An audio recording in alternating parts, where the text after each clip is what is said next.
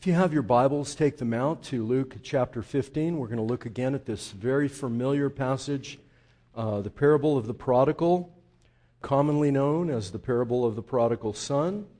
And if you don't have a Bible with you, then we invite you to look in your bulletin. It's printed there for you uh, conveniently in a, in a good translation, and so you can follow along that way. Uh, now, here, the Word of God. We'll start in uh, verse 11. That's where it starts. And he said, There was a man who had two sons, and the younger of them said to his father, Father, give me the share of property that is coming to me. And he divided his property between them.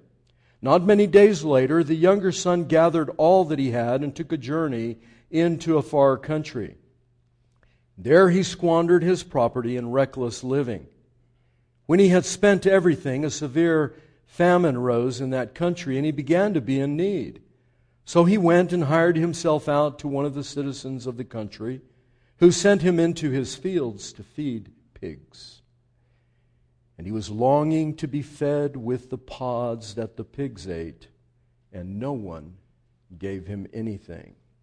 But when he came to himself, he said, How many of my father's hired servants have more than enough bread, but I perish here in hunger? I will arise and go to my father, and I will say to him, Father, I have sinned against heaven, and before you I am no longer to, worthy to be called your son.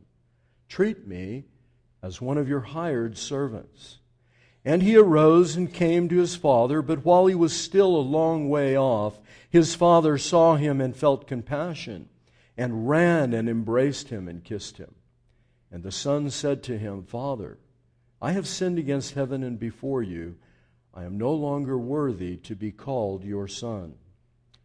But the father said to his servants, Bring quickly the best robe and put it on him, and put a ring on his hand and shoes on his feet, and bring the fattened calf and kill it, and let us eat and celebrate. For this my son was dead and is alive again. He was lost and is found. They began to celebrate.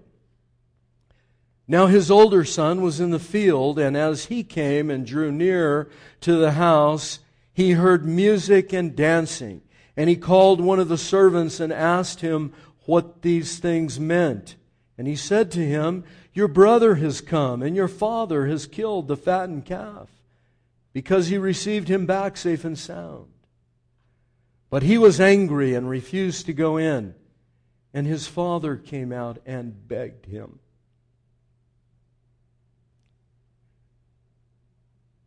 But he answered his father, Look, look, you. These many years I have served you. I've slaved for you. I've never disobeyed your command, yet you have giver given me a young goat that I might celebrate with my friends. But when this, your son, has come, you have, who has devoured your property with prostitutes, you kill the fattened calf for him. And the father said to him, Son, you are always with me. All that is mine is yours. It was fitting to celebrate and be glad, for this your brother was dead and is alive. He was lost and is found. This is God's word. You know, uh, as I told you last week, uh, Tim Keller wrote a book, The Prodigal God, uh, back in 2008. And if you haven't read it, I, I, really think you should read it. It is a very small book, very short, but it, it captures the very heart of Christianity. If you want to know what the very center of the center of the universe of Christianity is, this is it. It's in this parable. In fact, this parable does nothing more than retell the story that you find throughout the Bible the story of a creation in paradise, of paradise lost, chaos being introduced by the hard hearted and rebelliousness of our parents, Adam and Eve. That's the story of the Scripture. That is the story of this parable. after Keller wrote this book, and Keller wrote the book based on a sermon he had heard Dr. Edmund Clowney preach uh, during their time at seminary. Clowney was a professor there, and I think Keller was an associate professor there at Westminster Seminary. And uh, when Keller heard this, he's a young man, and he heard it, and he writes in the book, in his book, Prodigal God, he said, I felt I had discovered the secret heart of Christianity. So if you want to know what Christianity is all about, this is its heart. This is the throb of Christianity is here in this parable. What Jesus is saying and what was so radical in Keller's ears and what was so radical that Dr. Clowney said and what has become such a, a, a revelation to many. Now, understand, the old commentators said this too, but they have popularized it in our culture today, and the American church needs to hear this. It's possible, this is the thrust of it, it's possible to be lost two ways. You can be lost in open rebellion and sin, disobedience, what the uh, uh, younger son did, shaking his fist and taking off into the far country, but you can equally be lost in church, obeying all the rules, following all the, the dictates that we, uh, not only that are in the Bible, but all that are created for us by our various cultures. You can be lost in disobedience and open rebellion, but you can equally be lost by hidden superiority, by smug self righteousness, by a seething underneath the surface hatred, a resentful and begrudging obedience. Both of these sons, as we talked about last week, both of these sons equally despise the father. Now, the younger one went and said, Divide your living, divide your, your property. And the text says he divided his property between them both.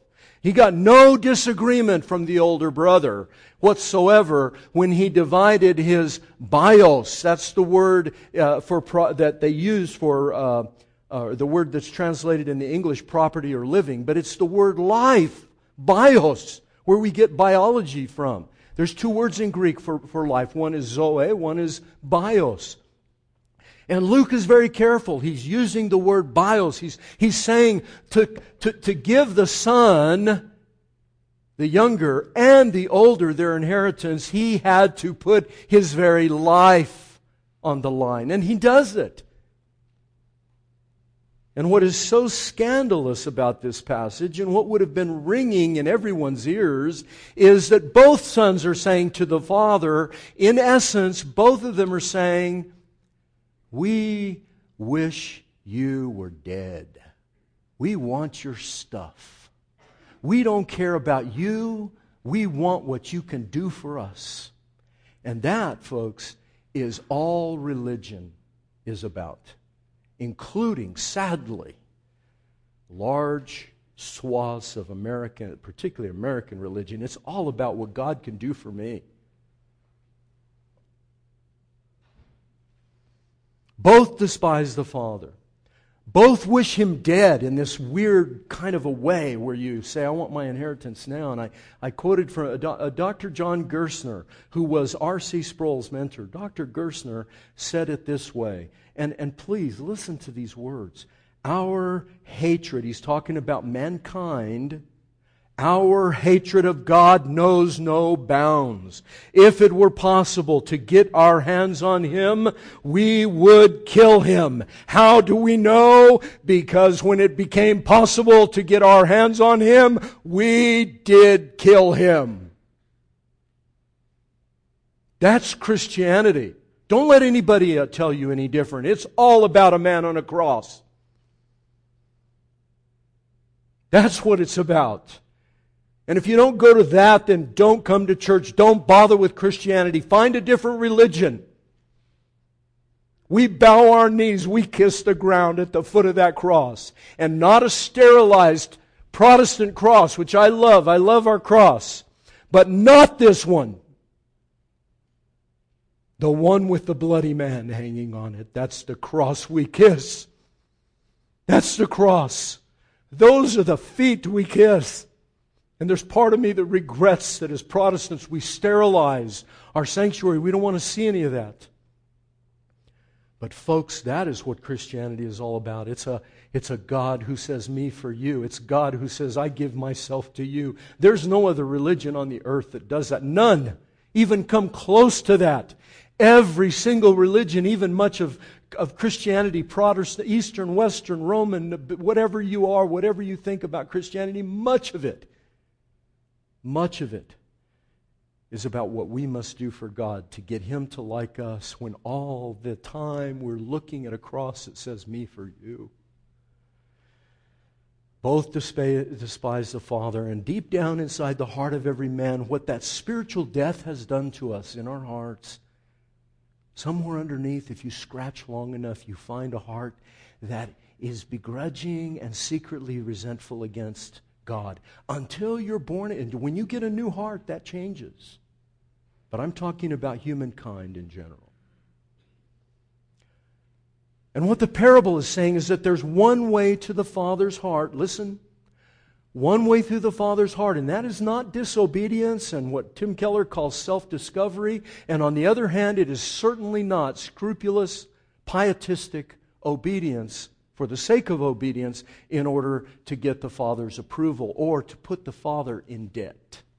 The weight of the Father's heart is neither. The weight of the Father's heart, and this is what's so radical about Christianity in general, is the weight of the Father's heart is the Father Himself. We love to throw out these things like God loves everybody unconditionally. No, there's no such thing. There is a condition for why God loves us. You know what it is? It's Him. He is love. He loves his creation. He loves his people. He loves it when he hears these, these beautiful musicians playing and these wonderful vocalists singing. He loves it when you come into this room and you pour your heart out and your griefs and you bring all your doubts and all your fears and all your brokenness and all your tears and all your joy and all your love and love. He loves that. He is a God who is bubbling over with love and joy and standing on his porch looking at his world and saying, Come to me, all you that labor and are heavy laden, I will give you rest. That's the heart of Christianity. Why? Why is God the condition? Ask yourself. That's not a hard question, but we will never get to the heart of Christianity until you know why God is the condition. And I'll tell you this, and then we'll get into the rest of the sermon. The reason that he is the condition, the reason it has to be nothing but the love of the Father is because, folks, at the end of the day, that is the only thing that will really transform you, that will change you from the inside. It's the only thing that will work in here. You can change the outside, you can do behavior modification. We do it all the time. New Year's resolutions, going on diets, going to the gym, whatever it is. We make all kinds of plans to change. I'm going to be a better person. I'm going to gossip less. I'm going to do this. That. All good, all fine. Go, do. God bless you. But the only thing that's going to make you new inside, regenerate your heart,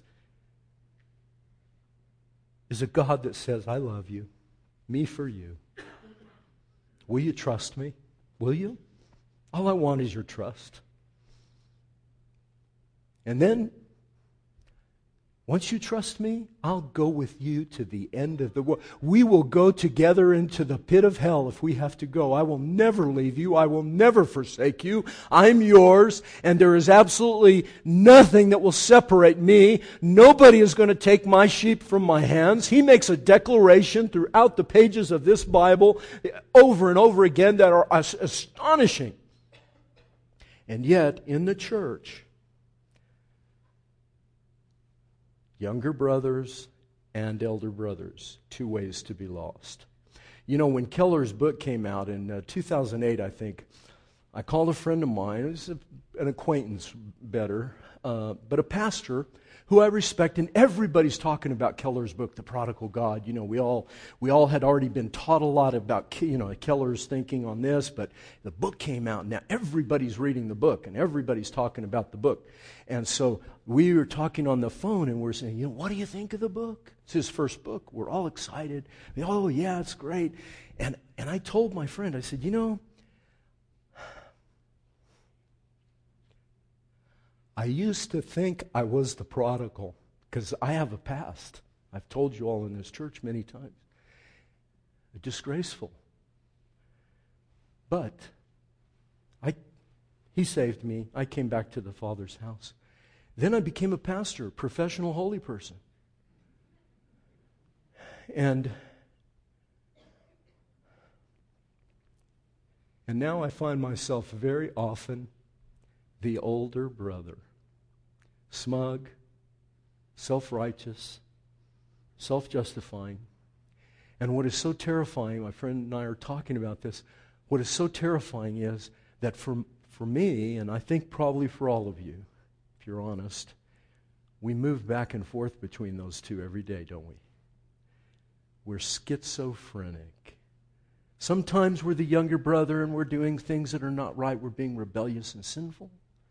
Sometimes we're very astute, very subtle, looking around, gazing across the congregation and judging everybody else. And then we catch ourselves and we go, oh, no, no, no, I can't do that. We go back and forth, back and forth.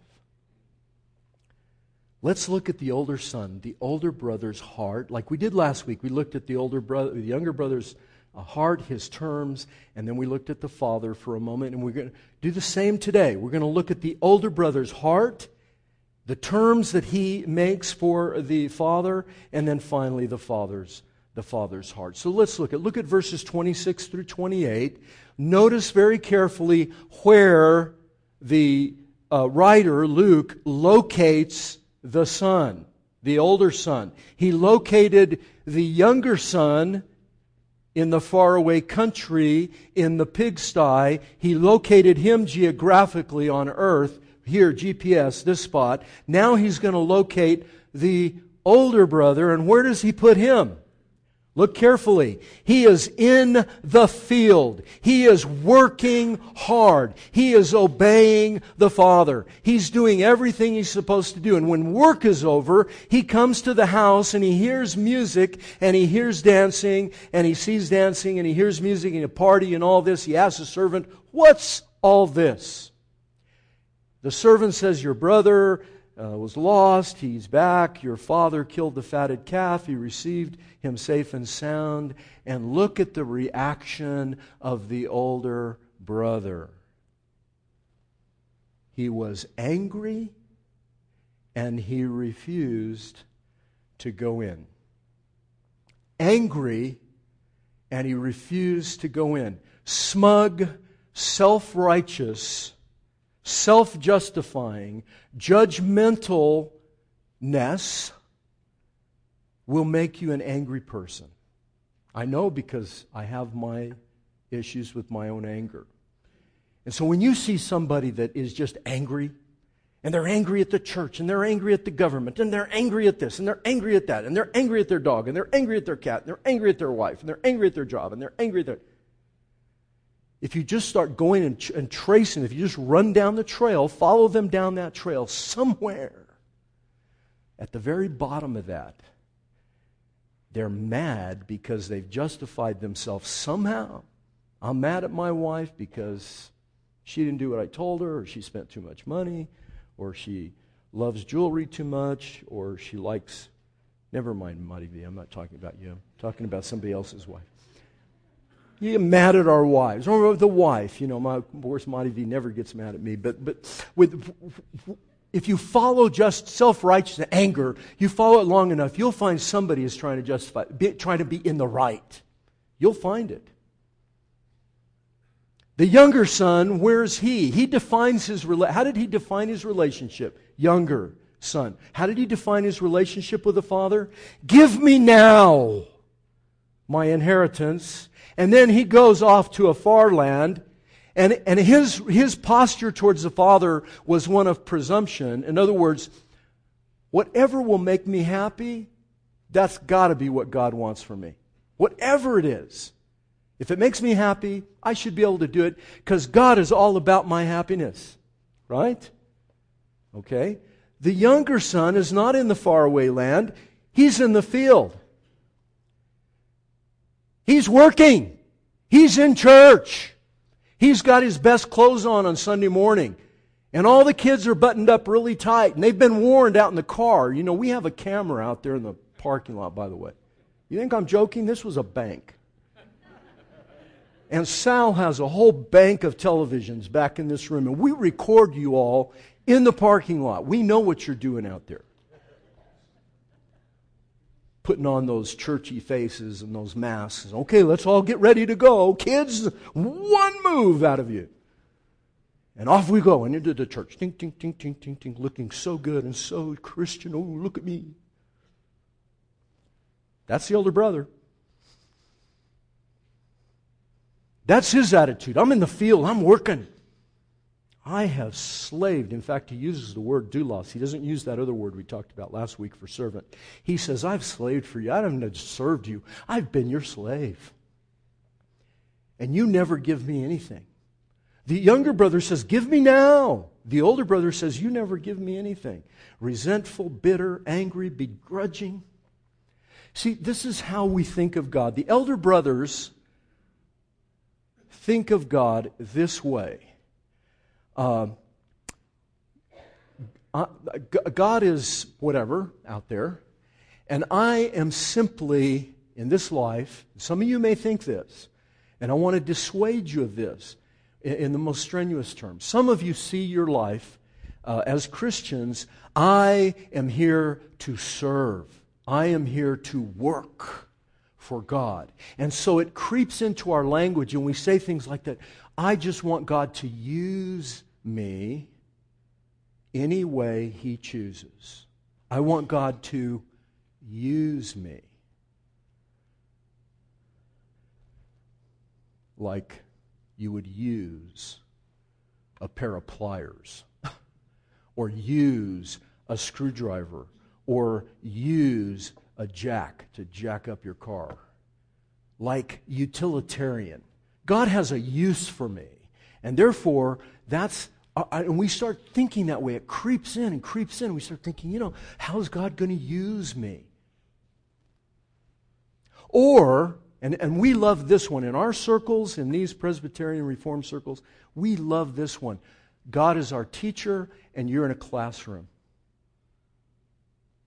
So everything that comes into your life is you got to learn something from it.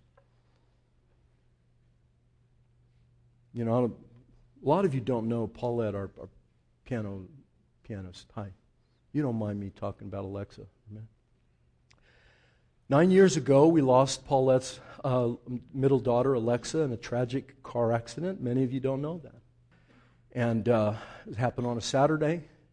On Sunday, I couldn't get anybody to preach for me, so I preached about a five minute sermon on Sunday morning, and it was basically warning the then present Christ the King church when Paulette and Max come back to El Paso. Here are the things you are not, you are forbidden to say these things to them. And one of them, you'll remember, one of them I said, Don't you dare, Christ the King people, none of you were here. I said, Don't you dare tell Paulette it's going to be all right. What, what do you think God is teaching you? Right? You remember that? I mean, we wept over that. many of us, something comes in your life and immediately, what is God teaching me? You know, let me just tell you something right now, folks. You are not in a classroom. You are not in the field working. Yes, I know the fields are full, laborers, we need all that. Yeah, yeah, yeah. But this is not what Jesus is teaching here. Listen carefully. You are not in the classroom. He knows you're going to get, he knows you're going to learn lessons. He knows that life is full of cruddy, awful lessons, and that you're going to work like a dog in the sweat of your brow the rest of your life, and that it's not going to bring you a whole lot of joy, and someday they're going to put you in a ground, and with none of your stuff. You think God doesn't know that? Do you think you're not going to go through life in pain and learning lessons? Do you think He wants to add more work to you? Do you think He wants to add more lessons to you? And if you think you're just working, working, working, a little worker bee a drone, and when you die, He just tosses you to the side and gets another tool. Or you're just a student in His great big classroom, He's just trying to teach you. You can't be in the field. You cannot. The heart of Christianity is not the field. The heart of Christianity is not the classroom. The heart of Christianity, its heartbeat, its throb, the center of the center of the universe of Christianity is in the Father's house in the Father's embrace, in the Father's love, in the Father's kiss, in the Father's welcome, in the Father's delight. That's it. That's it plus nothing. There's anything else. How much better could it be? Yes, you're going to learn. Yes, you're going to work. But if you don't find your the center of your life in the Father's arms, in the Father's house. Christianity, you're either going to want to get away from Him, which a lot of Christians do. They run from. That's why our kids are fleeing church. They flee church because they think God just wants to use them, or that maybe they should use God to get whatever they want. Not, we don't teach that.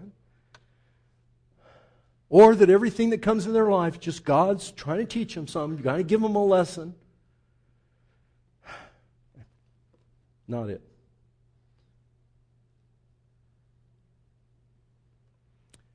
What he reminds the elder brother is this. Listen carefully and look at, the, look at what he says. It is the prerogative of God's grace. What he says to the son Son, you're always with me. You're always with me. But listen to what the son says. These are his terms. Remember, that's the son's heart. Look at his terms. Look at verse 29 through 30. He, he scolds his father, and make no mistake, Luke is brutal. When Luke writes this, he writes it in a very brutal fashion. It would have shocked anybody reading it. Now, eh, eh, English translations, we tend to sterilize things in English translations. I'm not sure why. I don't know if it's Puritan Victorianism or whatever. But we tend to want to sterilize the scripture. But go back and read the original languages, and you see stuff, wow, they are really out there with language. And you hear the son. Last week we heard the younger son's inner voice. This week you hear the older son, but he's not in or nothing. He is out there in front of everybody in the ancient Near East, in the Middle East, with, fa- with a father. You don't do that. I mean, you die for that. Capital punishment for that, for disrespecting dad. Look at his voice, verse 29. Look! And in Greek it says, Look, you! He doesn't even address him with the respect that the younger son did. He doesn't even address him as father. He says, Look, you!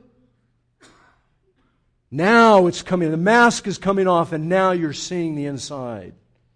Look, you.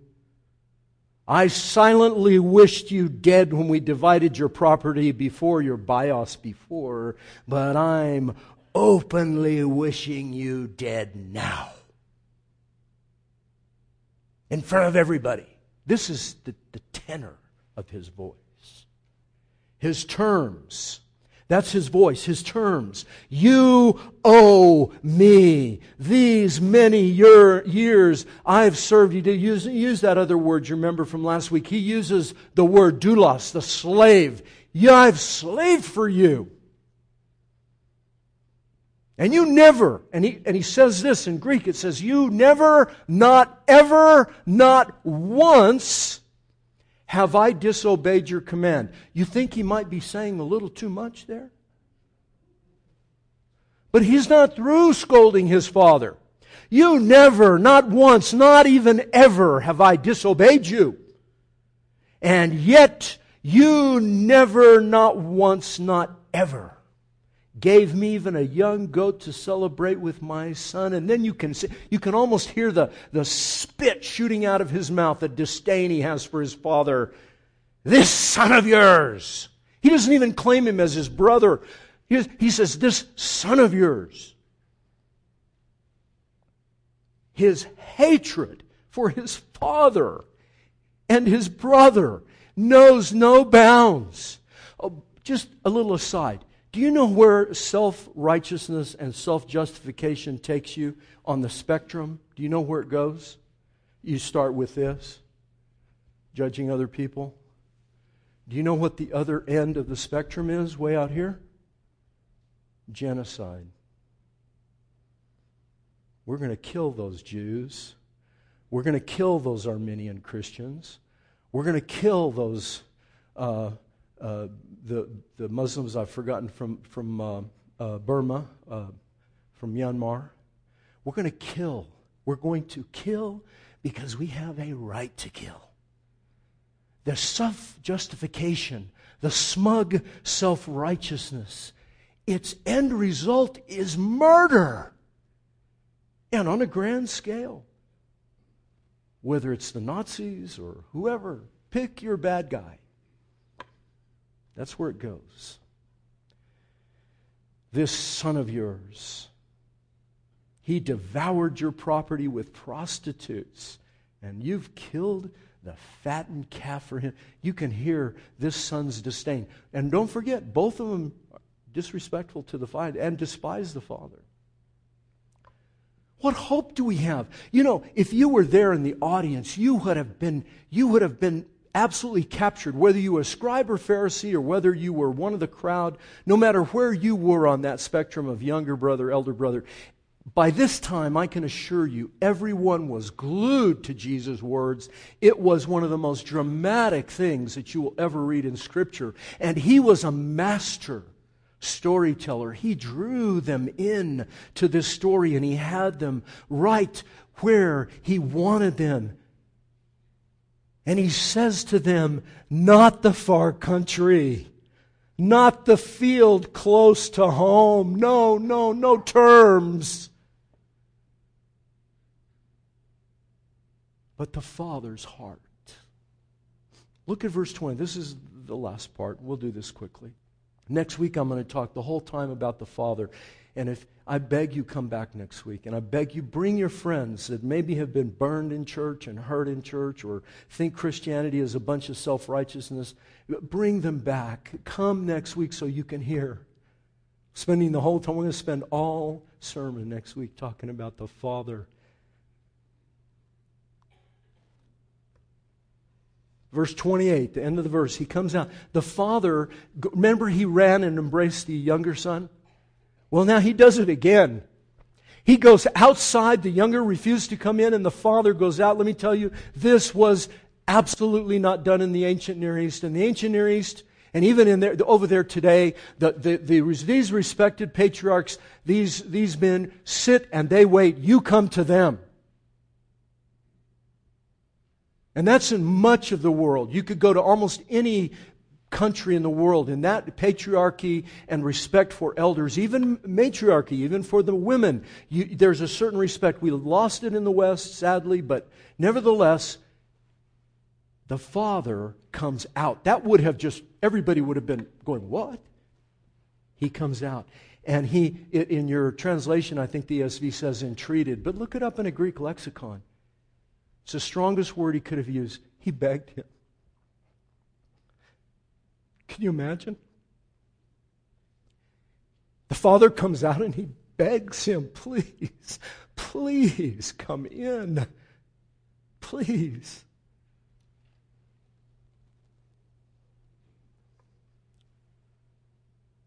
Even after receiving that scolding, please come in. And in verse 31, son, he addresses him with tender endearment Son, you're always with me. In other words, he affirms his obedience. Don't think for a minute that Jesus ever, ever criticized anyone for being obedient. He affirms this younger son's obedience. Son, you're always with me. But Jesus knew something about obedience.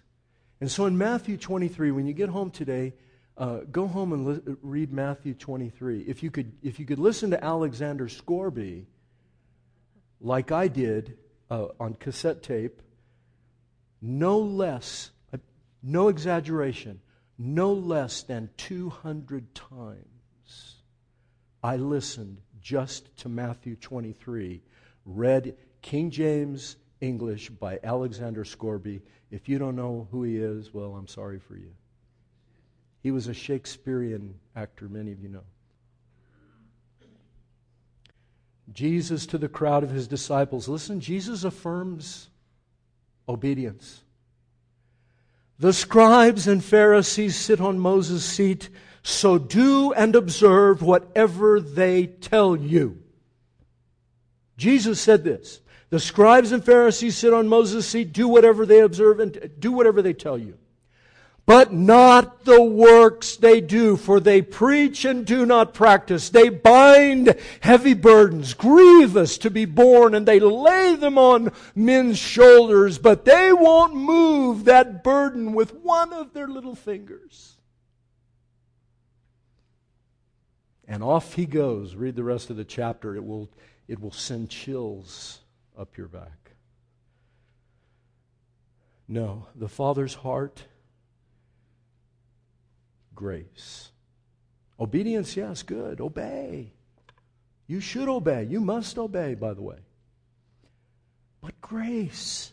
You don't set grace over against obedience. Grace is its own thing. He never implies for one second, the Father, that the elder brother had earned his love. Look at the second part of the sentence. It's just brilliant. Jesus, absolute, he is a crazy genius that Jesus and his parables. Son, you're always with me. But grace, all that I have is yours. Huh? All that I have is yours. Grace, grace, all that I have is yours. Y'all know the story, and I'm sorry I'm taking a little bit too long, but listen. Y'all, maybe some of you know the story of John Bradford in Tyburn Prison John, uh, uh, uh, John Tyburn was, uh, or John Bradford was in, in Tyburn prison because he was a Protestant. And they were hanging the Protestants on the gallows.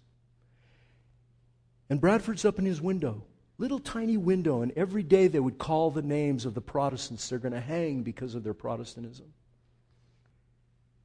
Bradford's watching. His name didn't get called. You know, they'd call out the names of the prisoners to come out to be hanged. Here's what he said. Y'all will, y'all will recognize it when I say. John Bradford would turn to the prisoners in his cell waiting to hear their name called.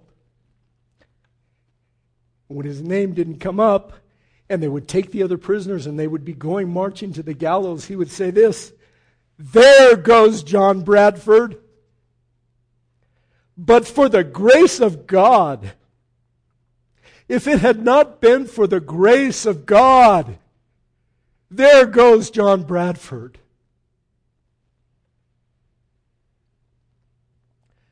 But self righteousness, my God, it will blind us, folks. Keller, in his book, again, he asks this question, and I'm asking you now Do we love God for what he gives us, what he does for us, what he can do for us, or do we love him simply for himself? And that's a question every one of us has got to ask every day when you wake up in the morning. Saying, Do I really love him for him, or do I love him for what he's going to do for me, what I can get out of him?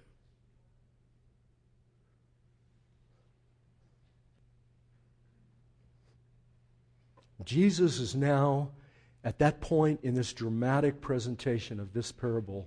He's got everybody. He's got the Pharisee, the scribe. He's got every, he's got the younger brother. He got everybody. He's got the crowd in his hand.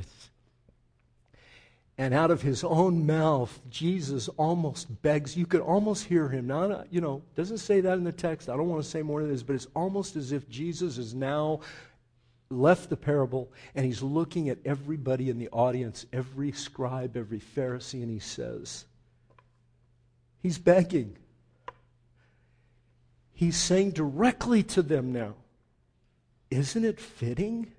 Isn't it right that we should celebrate This resurrection, you see, it was not a return. I told you last week, it was not a return, folks. It's, they weren't celebrating the return of this young man from the far country. They were celebrating his resurrection, his new life.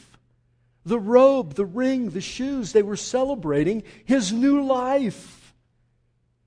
And, and the Father says it. Isn't it fitting we celebrate this, your brother? He was dead, but he's alive now. He was lost, but he's found now. Remember what I told you prodigal means? This is why Tim Keller is a genius. How he, I mean, the title of the book is worth buying the book.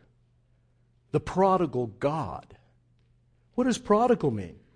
To spend with reckless abandon. It's taking the hundred dollar bills and lighting your cigars with them and throwing everything, you know, throwing it out there and buying bottles of champagne that's a hundred dollars a bottle and just shooting it off into the air and it's throwing your money and throwing your money reckless, reckless abandon with no care for tomorrow, no thought of anything to the last cent till it's all gone, till it's all spent. There's nothing left over here. The first sermon, I'll close with this. First sermon I heard Dr. Sproul, the late Dr. Sproul, preach. I was enthralled with Dr. R.C. Sproul, like many of you, and I'm listening to him preach. And he said this If Jesus' death was all we needed to get rid of our sins, then God would have sent him down on a parachute. And the Romans and the religious people would have gathered him up and just taken him to the cross and nailed him up there, and that would have been the end of that. But that's not how you get saved. You get saved the old fashioned way by works. You get saved the old fashioned way by works. And by this time, every Protestant in the room was about ready to die of apoplexy, including me. Because, oh, we're all saved by grace and by faith, right? And R.C. says, no. We're saved the old fashioned way by works, but they're not your works, they're His. The older brother, the elder brother said, I slave for you. I never disobey you. You never give me anything. And Jesus, don't you love him? I mean, really, Jesus says this To your never, I say this I always do what pleases my Father. I always do what pleases him. Now, hear Jesus' voice. Hear him speak. Since the law has but a shadow of the good things to come instead of the true form of these realities, it can never, by sacrifices that are continually offered every year, make perfect those who draw near. The field working won't make you perfect. Otherwise, would they not have ceased to be offered? Since the worshippers, having once been cleansed, would no longer have any consciousness of sins? But no. In these sacrifices, there's a reminder every day of sin. For it is impossible, listen, it is impossible for the blood of bulls and goats and take away sins. Consequently, when Christ came into the world, now listen, if you don't hear anything else, listen to this. When Christ came into the world, he said, These are his words. This was on the lips of your Savior. To the cosmos, to every demon of hell, to Satan, to every world power, to every scribe, to every Pharisee, to every younger brother, to every older brother, to every human being that ever lived. Jesus says this. Sacrifices and offerings you have not desired, but a body you have prepared for me in burnt offerings and sacrifices and sin offerings, you, O God, have taken no pleasure. Then I said, Jesus, I said, Behold, I have come to do your will, O God, as it is written of me in the scroll of the book. We're saved the old fashioned way, folks, by works but they're not ours. They're Jesus. And from the time he stepped, the time he took up his place in that cradle until he hung on that cross and in that grave and unto the resurrection on the Mount of Olives, from that, for every part of his life was him obeying the Father for you. Perfect. The son thinks he does. The older brother thinks we think we're obeying God so well. But Jesus obeys him truly for us as us so that we can stand in this same book of Hebrews, boldly come before the throne of grace and bring our hearts to that heart of the Father. Not in the far country, not in the field, not in the classroom. In His arms. He wants you in His arms. Will you trust Him? Will you? I pray you will. Let's pray. Father, uh, thank you so much. Wow, how could you ever have loved people like us? Yet you do. I, I don't know. You love the older brother, you love the younger one, you love you love people with all our mess. Please help us. Let us recognize that younger brother, that elder brother in us, in each one of us and find our salvation in the Father's house, at His table, feasting, as we will do in a moment. Thank you. Help us, we pray. Amen.